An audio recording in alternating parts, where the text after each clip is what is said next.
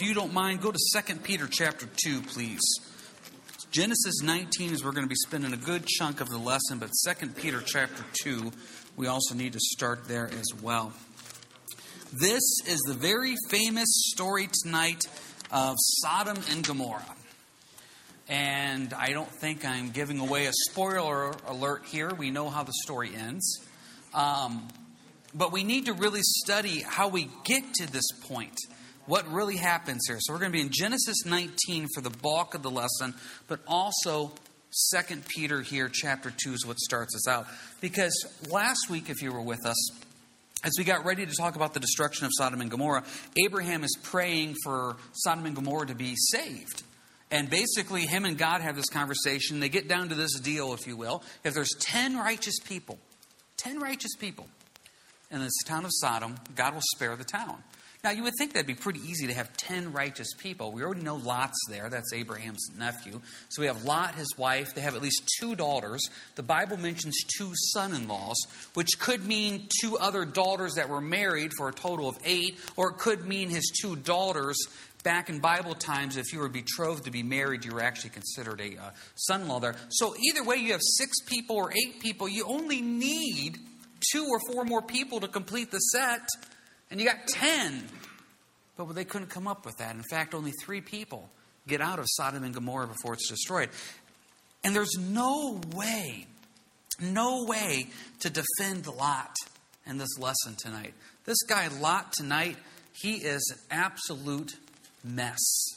He is a mess as a man, as a leader, as a father, as a husband, and the choices that are made affects generations past this.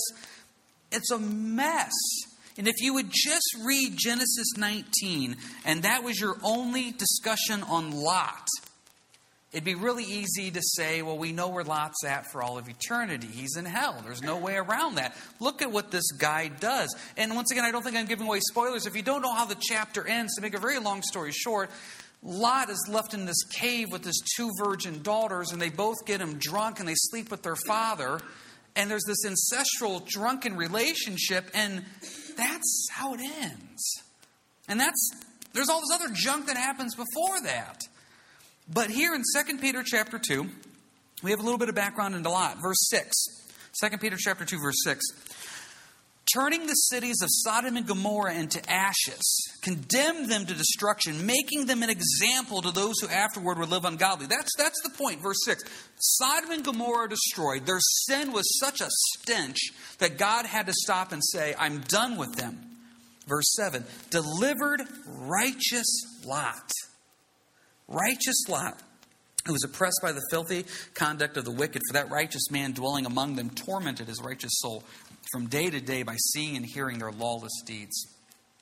If we only see chapter 19, we see a man who can't save his son in laws, he can't save his wife, and he ends the chapter having that horrible story go on with his daughters. And there's other stuff, like I said, mixed in there as well. But yet, here in the New Testament, we see Lot being righteous. Now, you got to remember the definition of the term righteous. Righteous does not mean that Lot himself has done good things to be righteous. It means Lot is made righteous by God and God alone. The point of it is this you all know somebody who's a Lot. I mean, they're just a despicable person. They can still be made righteous through Jesus Christ. That's, that's the gospel message. Some of you sitting in here tonight, at one time or another, were a Lot. And you have been made righteous by Jesus Christ. So as we pick on Lot, the bookends of tonight's message is 2 Peter 2, verses 6 through 8. And we got a lot to cover tonight, so I don't know if we can do it all tonight. But if, if we can, I'm also going to come back to 2 Peter 2, verses 6 through 8 again to remind you this man could be made righteous through Christ Jesus. That is an important part of the gospel, is to understand, yes, we're all sinners, despicable sinners that can never approach a holy God. But we can be made righteous, which means be made right through Jesus Christ. So, this despicable man is actually going to be made righteous later on. What an amazing picture that is. So, jump back now to Genesis 19, if you will, please. Genesis 19. The key verse for tonight's lesson is found in verse 16 of Genesis 19. While he lingered, the men took hold of his hand, his wife's hand, and the hands of his two daughters, the Lord being merciful to him. See, this is the interesting thing about Sodom and Gomorrah. When people want to talk about Sodom and Gomorrah, they want to talk about destruction and hellfire and brimstone and God judging these sexually immoral, awful, heathen people. When I read Genesis 19, I see verse 16, and it tells me that God's merciful. I like it when we talk about God being merciful. Don't get me wrong, sin is sin. Sin will be judged, sin has to be judged. But yet, isn't the goal of the gospel is that God is gracious and merciful and wants to save sinners? I mean, we just talked about this last week. We present God so often as this angry guy that just wants to see everybody go to hell. Remember the verses we put up last week? That God desires all men to be saved. God wishes that none should perish. God said in Ezekiel that he wants all the wicked to turn from their evil ways. I was just reading in devotions this week that great passage in Timothy where it says that God desires all men to be saved. So when I see the story of Sodom and Gomorrah, anytime I see a preacher preach Sodom and Gomorrah, and the only thing they want to do is just throw stones and attack people, well, what about verse 16? The Lord being merciful. So, back up. We're first introduced to Sodom and Gomorrah in Genesis 13, where God has already said that this is a wicked group of people. In Genesis 14, we're given a little bit of a hint what's going to happen because in Genesis 14, the Bible says that this area is covered in asphalt pits, or depending on your translations, I love it, King James, covered in slime pits. You got to love that.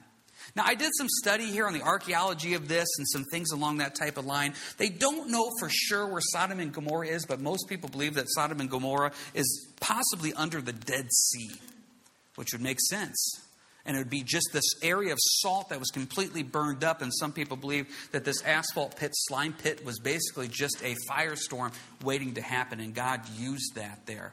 Now, there is some discussion on whether they found some of it or not. I couldn't find anything conclusive on that. You know, I know some, if you want to study that, I encourage you to do that because there is some fascinating stuff that comes with that. But it's hard to say for sure have they found this or that, etc. With that being said, we're introduced to some of these things and now we're introduced to Lot. Verse 1 of Genesis 19. Now the two angels came to Sodom in the evening, and Lot was sitting in the gate of Sodom. When Lot saw them, he rose to meet them, and he bowed himself with his face toward the ground. Now, a little bit of background here, once again, if you weren't with us for the last couple weeks. Last week in Genesis 18, we have a what we believe is an appearance of God with two angels that came and visited Abraham. We left off last week that God sent these two angels to Sodom to kind of take a look at it to see what's really going on there. So these two angels now showed up to Sodom, and here's Lot sitting at the gate. Now remember how Lot got to this point. Genesis 13, Lot saw Sodom, and he said it looked good. Genesis 13, it says that he pitched his tent near Sodom. So he kind of moved into the suburbs. Genesis 14 says he's living in Sodom. Genesis 19, he's at the gate. If you know the Old Testament, if you sat at the gate, that was a position of power, that was a position of prestige. Because when you sat at the gate, when someone came into the city, you were there to represent the city as a leader in a leadership position. So now that we see Lot in a leadership position in Sodom. Now, we talk about this all the time. This is a picture of compromise. We look at something in the world and it looks good, just like Lot looked at Sodom. Next thing you know, we're near it. We pitch our tent near it. And the next thing you know, we're living in it. And next thing you know, it's our life. I mean, seriously, think about that. Most of the time, when we get ourselves caught up in sin, it just doesn't happen like that. It is a slow, deadly progression slow, deadly progression. I, I, remember distinctly, I had this friend and he used to struggle with, with drinking all the time, and he got saved, got him out of that type of lifestyle.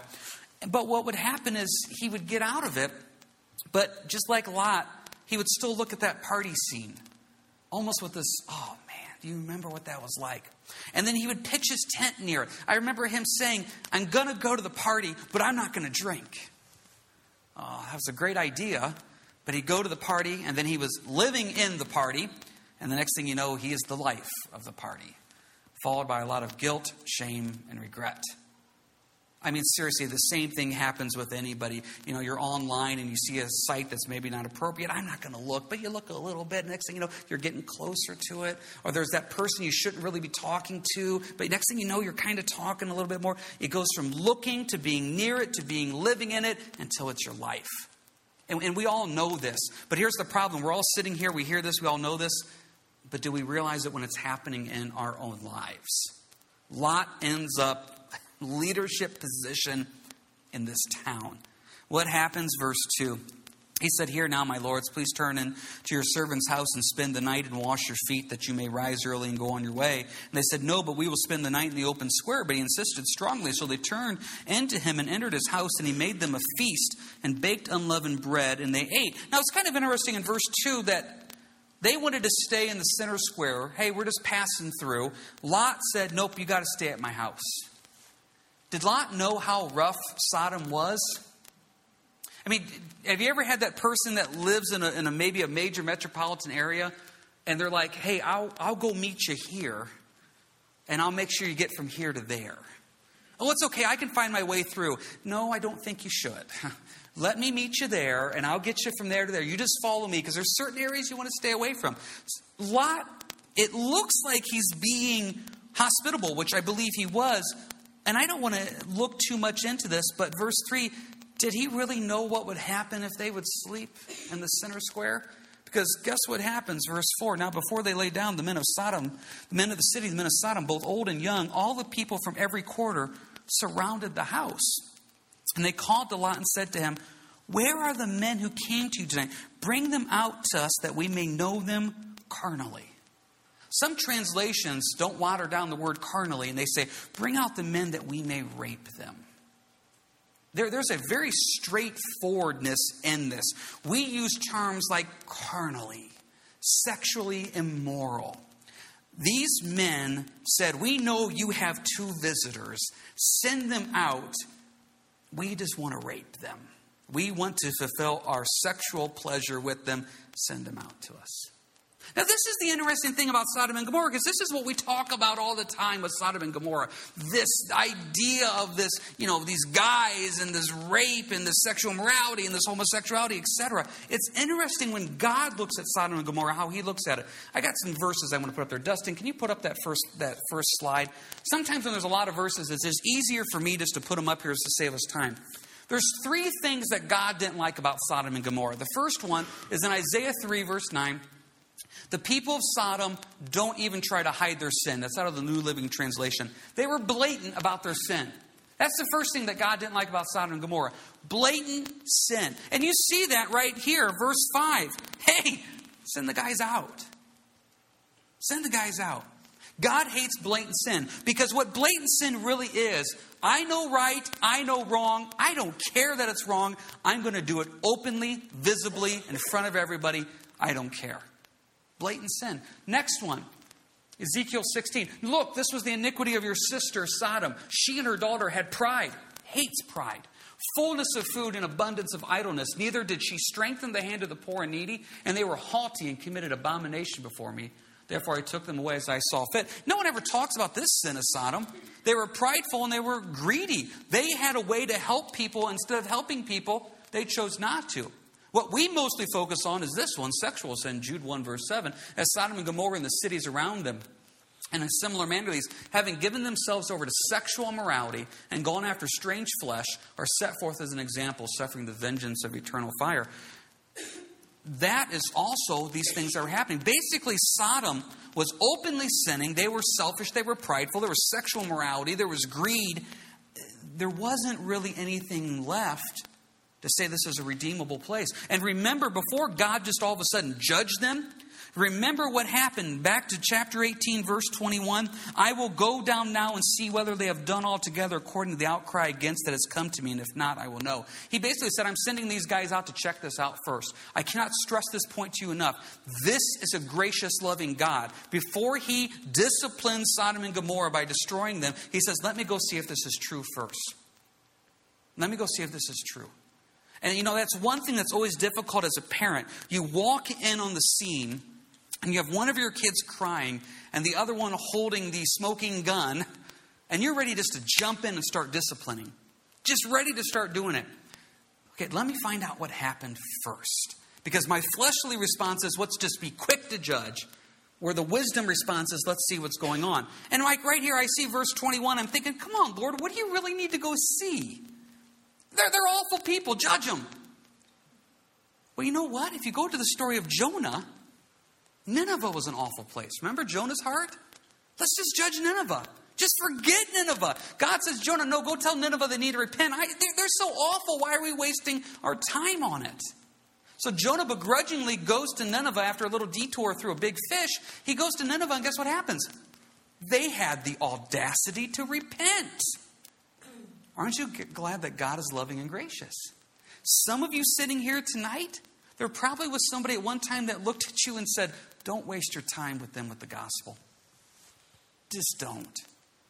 Just don't. it's not worth it. God went to Sodom, sent two messengers, angels, and said, I'm going to find out on my own what's really going on here. He's a merciful God. So here are the listing of the sins of Sodom blatant sin, pride, greed, sexual sin, sexual morality, etc. So what does the Lord want to do with that? You go take that down, Dustin. So they asked for them, verse 5, they want to rape them. Lot's great response, verse 6. So Lot went out to them through the doorway, shut the door behind him, and said, Please, my brethren, do not do so wickedly. See now, I have two daughters who have not known a man. Please let me bring them out to you, and you may do to them as you wish. Only do nothing to these men, since this is the reason they have come under the shadow of my roof. Let's start picking on Lot. There's no way to defend this. Verse 8 he is a weak, weak, let me stress again, weak man. His response to the mob crowd that says, Send out these visitors, Lot seems to know who they are. Verse 8, since this is the reason they have come under the shadow of my roof, send out these men so we can rape them. Lot's response is, Don't rape these guys. Hey, I have two virgin daughters. Let me send them out to you, and you do whatever you want to them. This, this is a weak man. And you know what happens today? And I'll be honest with you. We see a lot of families falling apart. And why are families falling apart? Because they have weak spiritual men leading them. If you are called, if God has called you and you have a family and you have a wife, God has called you to be a strong spiritual leader. Now, you may stop here and say, well, I would never send my kids out to a. I agree. But a lot of times when I sit down and talk to a guy, they don't know how to lead their family spiritually. So let's learn from Lot on not what to do. Verse 8, the answer is not, hey, this is so awful, guys. Don't, don't rape the angelic messengers. Take my virgin daughters. That's awful. Verse 9, they said, stand back. And they said, this one came in to stay here and he keeps acting as a judge. Obviously, Lot was trying to be a light and a witness in some ways. Now we will deal worse with you than with them. So they pressed hard against this man, Lot, and came near to break down the door. But the men reached out their hands, pulled Lot into the house with them, and shut the door. And they struck the men who were at the doorway of the house with blindness, both small and great. So they stood, became weary, trying to find the door. These guys are miraculously struck with blindness. Their sin desire is so strong, even though they're struck with blindness, they're still groping for the door to get in. Now, before you start thinking that sounds unbelievable, think of all the things that people go through to get their sin pleasure. I, I, have heard people that struggled with, the, with alcoholism and they're drinking mouthwash just to get something out of it true story. I know of a person that tried to get out, struggled with alcoholism so much that I can't. This is a true story. They filled their window washer fluid up with alcohol and would run a tube into their car. So they could put the tube into their mouth and turn on their window washer thing so the alcohol would come through so they could drink it, you know? You know, you got the guys that are willing to have this pornography thing whatever way they can and they're they're playing with fire with their computer or hiding stuff we, we do the same thing still today. You know, so before we look at these guys and say, look at this, they're struck with blindness and they're still going for the door. I bet if you look back on your life, there's probably been a time where, you know what, the Lord was trying to blind you from that sin and you just kept groping for it. But God is a God of mercy. What happens now? Verse 12 These men said to Lot, Have you anyone else here, a son in law, your sons, your daughters, and whomever you have in this city, take them out of this place, for we will destroy this place, because the outcry against them has grown great before the face of the Lord, and, and the Lord has sent us to destroy it. So Lot went out and spoke to his sons in laws who had married his daughters and said, Get up, get out of this place, for the Lord will destroy it. But to his sons in laws, he seemed to be joking. We've already established the fact that he was a weak, weak man. We already established the fact that he has no witness now. I mean, he's trying to tell his sons in laws, leave. Verse 14, they think he's joking. They think he's joking. Is your walk with Christ so minimal, so uneventful, that when you try to take a stand for the Lord, people don't take you seriously? Because maybe your walk with the Lord is not as strong as you think it is. So when you start saying something to the fact of, I'm going to tell you about Jesus, they say, Yeah, sure. Sure, tell, tell me about Jesus. Yeah, let, us hear this. This is going to be good. You're, you're going to tell me how to live a righteous life. You're going to tell me about heaven and how. Yeah, I know what you're like. Problem is, your witness is so weak that when you try to take a stand for the Lord, no one listens. Lot's witness was so weak no one wanted to listen. Verse 15, when the morning dawned, the angels urged Lot to hurry, saying, Arise, take your wife and your two daughters who are here, lest you be consumed in the punishment of this city. Verse 16, and while he lingered, the men took hold of his hand, his wife's hand, and the hands of his two daughters, the Lord being merciful to him, and they brought him out and set him outside the city. Lot couldn't even get his butt in gear to get out of town. So we have this man being a weak man of compromise. We have this man being a weak man of witness. We have this guy now who can't even lead his family out of destruction. It's like being in your living room and your house is on fire, and instead of saving your family, you're just sitting there twiddling your thumbs. This man is so indecisive and so weak. This is why I wanted to go to 2 Peter chapter 2 verse 6s through 8 first, because he's still considered righteous Lot, which is the grace and mercy of the Lord. And I want to be careful what I say about Lot here, because number one, I've had Lot moments in my life. Number two, I will be spending eternity with this guy. And if I pick on him too much, I know God's sense of humor. He'll say, James, your house is right beside Lot. And Lot's going to give me a dirty look for all of eternity. But through this lesson, there's not a lot you can say good about him. There's, there's not. So let's, let's take a quick break right here, right now, and just do a quick question comment thing here because we got to get to the second half, the escape, if you will, from Sodom and Gomorrah. Is anybody? Yeah, Ryan. Uh, verse 14 is uh, one of those rare instances of skepticism in the Bible where people don't believe something that God has said, kind of like the doubting Thomas moment. Mm-hmm.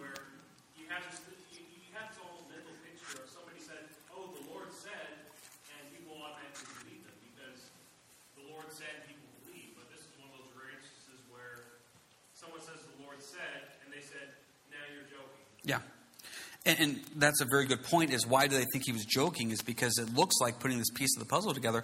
There'd be no reason for them to think that Lot would have anything to say of "Thus saith the Lord." Like I said, this guy's witness had become such a joke that no one was even listening to him anymore. And ah, what a sad place to be spiritually when no one even pays attention to what you say. Anybody have anything here? Yeah, Shirley.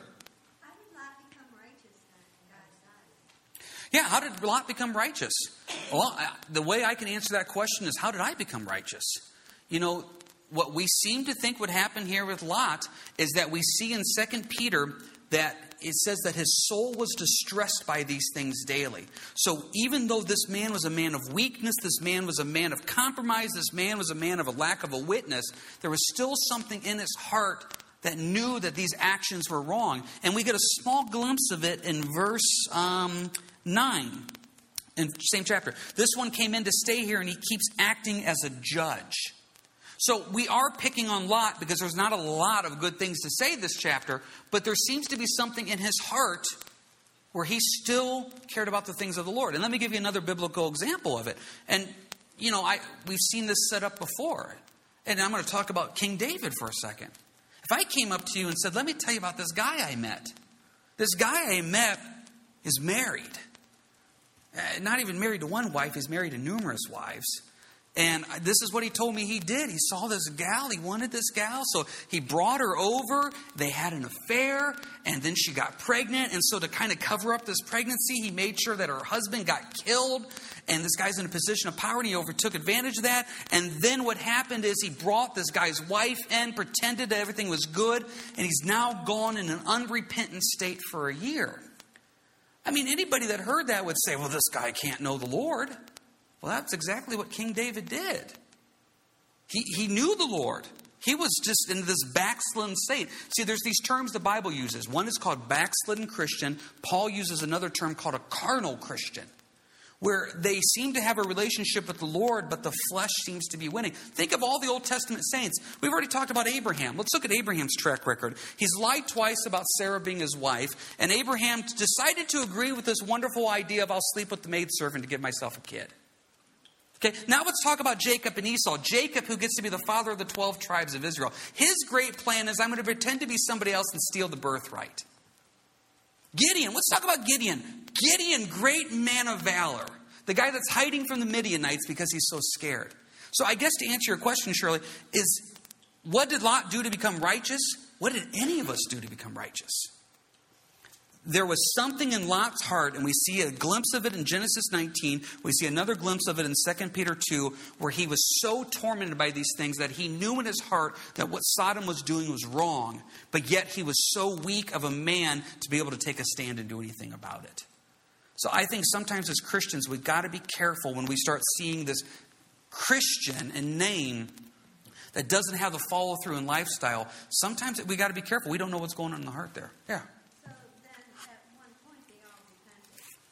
Well, yeah, we do know for a fact, obviously, David. We have an example of David, and excuse me, uh, Psalm 51 is, is his great repentance.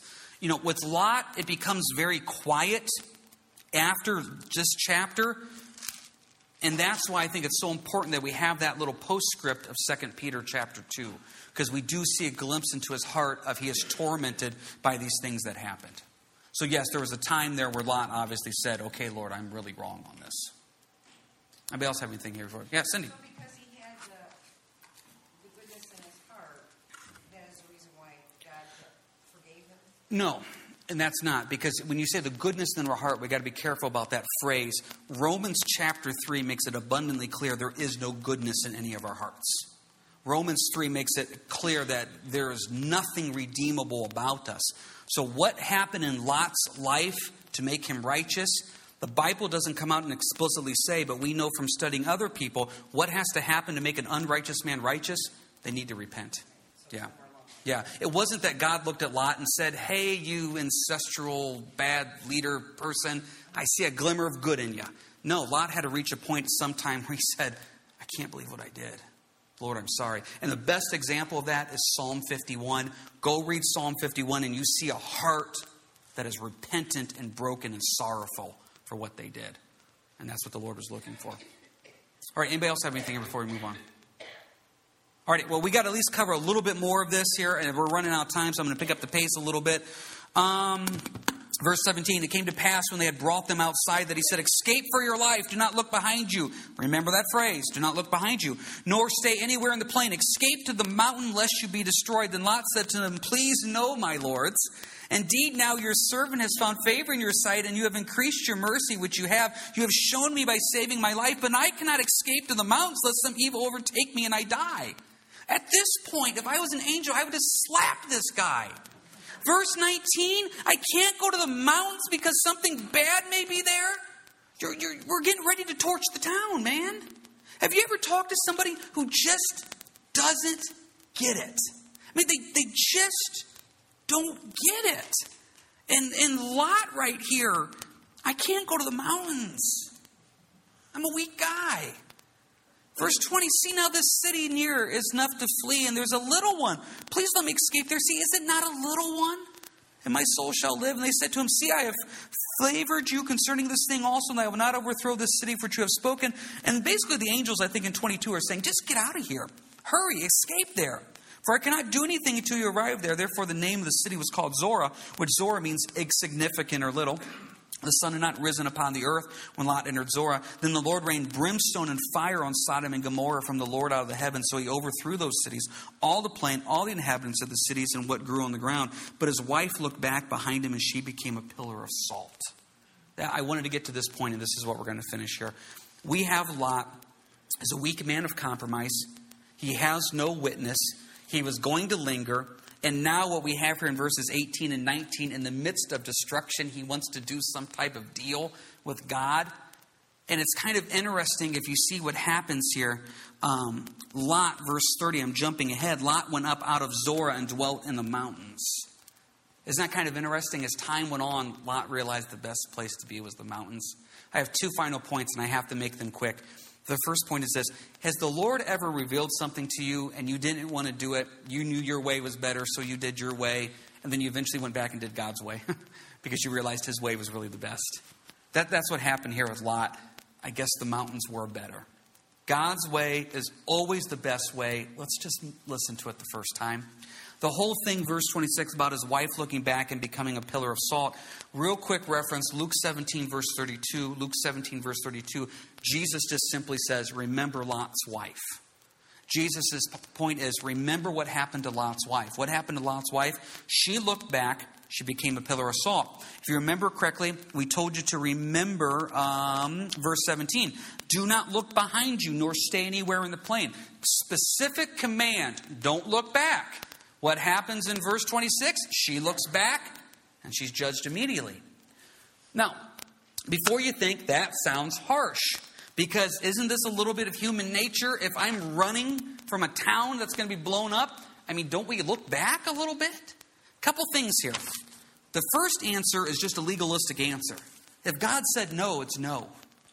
Let's just keep it simple. If God said don't do it, then don't do it. Why do we do this as Christians? You know, the Lord said that this action is wrong. Well, okay, I, I agree it's wrong, but I'm just going to kind of flirt with it for a little bit. I'm not going to really look back. I'm just going to kind of, you know, look back a little. No, if God said it's no, it's no. Number two, in the original Hebrew, this phrase for look back is not glance back. This phrase for look back is literally means to long for. So what he's really saying here in verse um, I just lost again. Verse 17, do not look behind you. Basically saying, separate yourself from Sodom. Don't miss this house. Don't miss this anything. Get out of here. Verse 26, what his wife is really doing is longing for Sodom. She's kind of saying, I don't want to go to Zoar. I don't want to go to the mountains. I kind of want to go back to Sodom. Boy, I tell you this, and if you got the answer figured out, please see me because I don't have the answer figured out. What do you do when somebody wants to look back at Sodom? You can't make them not want it. They have to learn the hard way that it does no good to long for that lifestyle, to long for that sinful pleasure that may be temporary fun, followed by guilt, shame, regret, and conviction. Lot's wife longed for Sodom. She looked back at it. There was still a check in her heart where she wanted it, and God said, I can't allow that. You, you can't leave Sodom and still want Sodom. I just read in devotions this today where the Bible talks about as Christians we're supposed to walk in newness of life. Newness of life. And the point being simple. If I say I get saved and my life stays the same, where's the newness of life? So therefore, if we move out of Sodom, but we're just going to get us just get just get away from the fire and we're going to come right back, you're not really moving out of Sodom.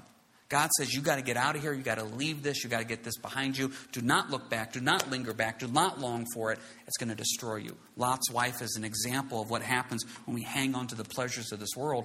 It leads to judgment. We got to be willing to let it go.